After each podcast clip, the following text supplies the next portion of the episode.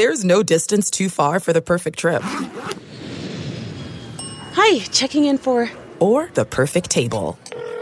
Hey, where are you? Coming! And when you get access to Resy Priority Notify with your Amex Platinum card. Hey, this looks amazing! I'm so glad you made it. And travel benefits at fine hotels and resorts booked through Amex Travel. It's worth the trip. That's the powerful backing of American Express. Terms apply. Learn more at americanexpress.com slash with Amex. Pure Bracket Wisdom is brought to you by Pure Hoops Media. Here's the man who runs all the numbers and cracks the codes for bracket success, Ed Feng. Duke opened their season against Kentucky. They were a two and a half point underdog in that game. Duke dominated the game, though. They beat Kentucky by 34 points. You never want to make too much of a single game, but Duke showed an upside rarely seen in this age of college basketball. They were cruising along, then Zion broke his left shoe and hurt his right knee against North Carolina. And that's why Duke is the last of these team previews, because we needed to see what Zion looked like when he returned from that injury. Let's break down this freshman laden team. Heading into that season opening game against Kentucky, RJ Barrett was Duke's top recruit and the presumed first pick in the 2019 NBA draft. Barrett's a 6 foot 7 inch wing that excels at driving to the basket. He makes 53% of his two point shots, which is a pretty remarkable clip considering that he takes about a third of Duke's shots when he's on the floor. Barrett does not shoot the ball well, though.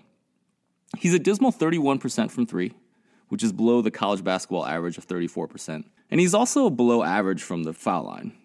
His shot looks like a catapult coming out of his left hand. He gets some arc on the ball, but oftentimes the ball doesn't land anywhere near the basket.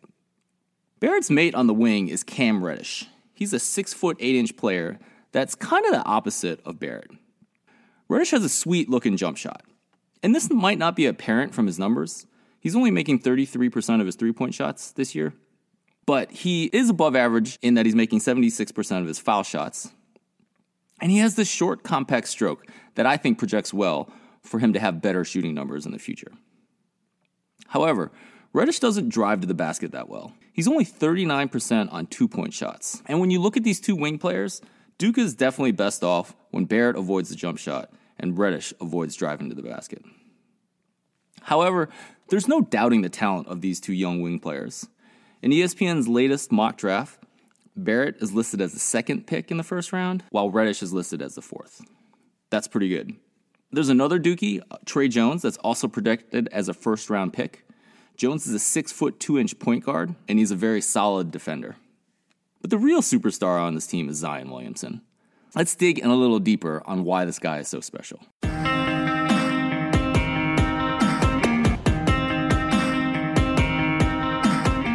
When you watch Zion, you get the sense that Duke can just throw him the ball on the wing, and then Zion gets to the basket for an easy bucket. Do the numbers support this? Matt Giles put together a nice analysis of Zion's body of work. Based on data from Synergy Sports, Zion is scoring 1.48 points per play around the rim. And that puts him in the top 5% of college basketball players. But it's just not how efficient Zion is. I mean, we probably could have just seen that from the fact that he's making 75% of his two point shots. It's how he's doing it.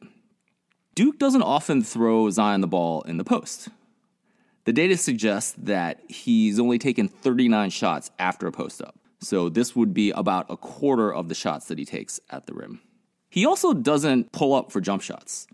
The Synergy data also has data on when he takes one dribble and shoots a jump shot. He only did that eight times this year. And if you've seen his shot, you understand why. He's got a lefty kind of slingshot motion, there's not a lot of arc on it. Shooting is definitely not this guy's strength. With Zion, 79% of his shots are near the rim. He is an amazing combination of predictability and efficiency. Duke is going to get him the ball on the wing, and he's going to find a way to get to the basket for an easy shot. At 285 pounds, almost all defenders in college basketball are not big enough to stop him, even if they are quick enough. But that's probably not what you know Zion for. He's an incredible athlete, and this clearly shows up in the highlight reel dunks. But even more important, his athleticism shows up in offensive rebounding and on defense. On KenPom.com, he grabs 13.4% of rebounds on the offensive end of the court. That's 45th best in the nation. On defense, he blocks 6% of the shots, and that rate is 126th best in the nation. Again, these numbers are from KenPom.com. He has the athletic ability on defense to erase the mistakes of his teammates. Perhaps the most underrated aspect of Zion's game is his passing. This is the first thing I noticed in that Kentucky game that opened the season. He has really good court vision, he's eager to get his teammates involved. This doesn't necessarily show up in his assist numbers, but oftentimes it's Zion getting a defensive rebound, throwing a quick outlet pass, and that helps Duke get out on the fast break. Zion Williamson is the consensus top pick in the next NBA draft, and it's not hard to see why based on his college performance.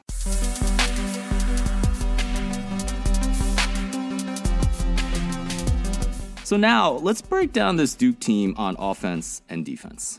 And to do this analysis, I'm going to use numbers through February 19th of the current season. That was the day before North Carolina visited Duke, and that was the game in which Zion broke his left shoe but hurt his right knee.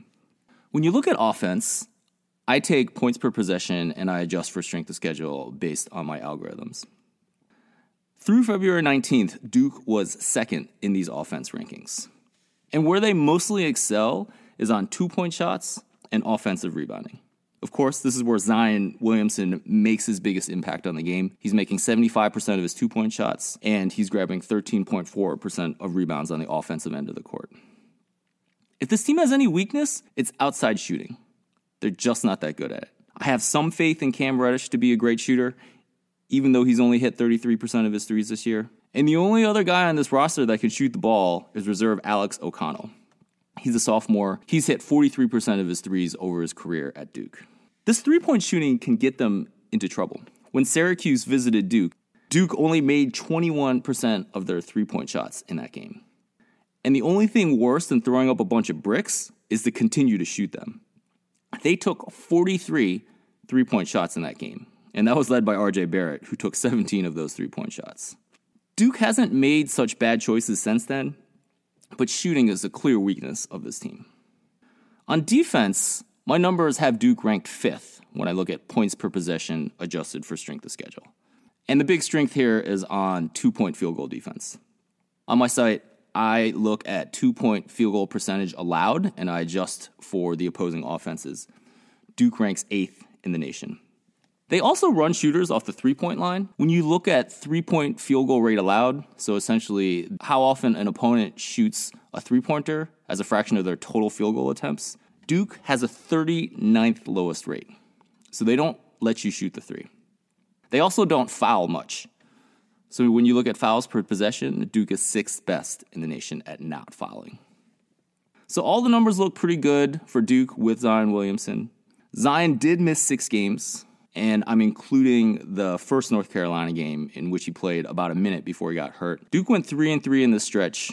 Two of those losses were to North Carolina, a really good team. The other loss was at Virginia Tech, an excellent basketball program that is top 15 in the nation. Zion returned against Syracuse in the ACC tournament. He's looked every bit his old self in terms of athleticism, and it confirmed what everyone suspected after that first game against Kentucky. Duke is the favorite to win the 2019 NCAA tournament. Now, that doesn't mean they're actually going to win the tournament. However, with Zion, Duke should have a higher probability than any other team. Thank you for listening to this episode of the Pure Bracket Wisdom podcast. A special thank you to Matt Giles for letting me share his analysis on Zion Williamson. You can find him on Twitter at Hudson Giles.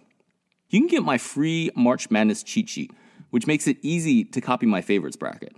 To get this free service, sign up for my email newsletter at thepowerrank.com. That is my site for better March Madness predictions through analytics. Thepowerrank.com. If you really want to win your pool this year, but you don't have a lot of time, you can get my full bracket advice as well. To learn more about this, go to thepowerrank.net.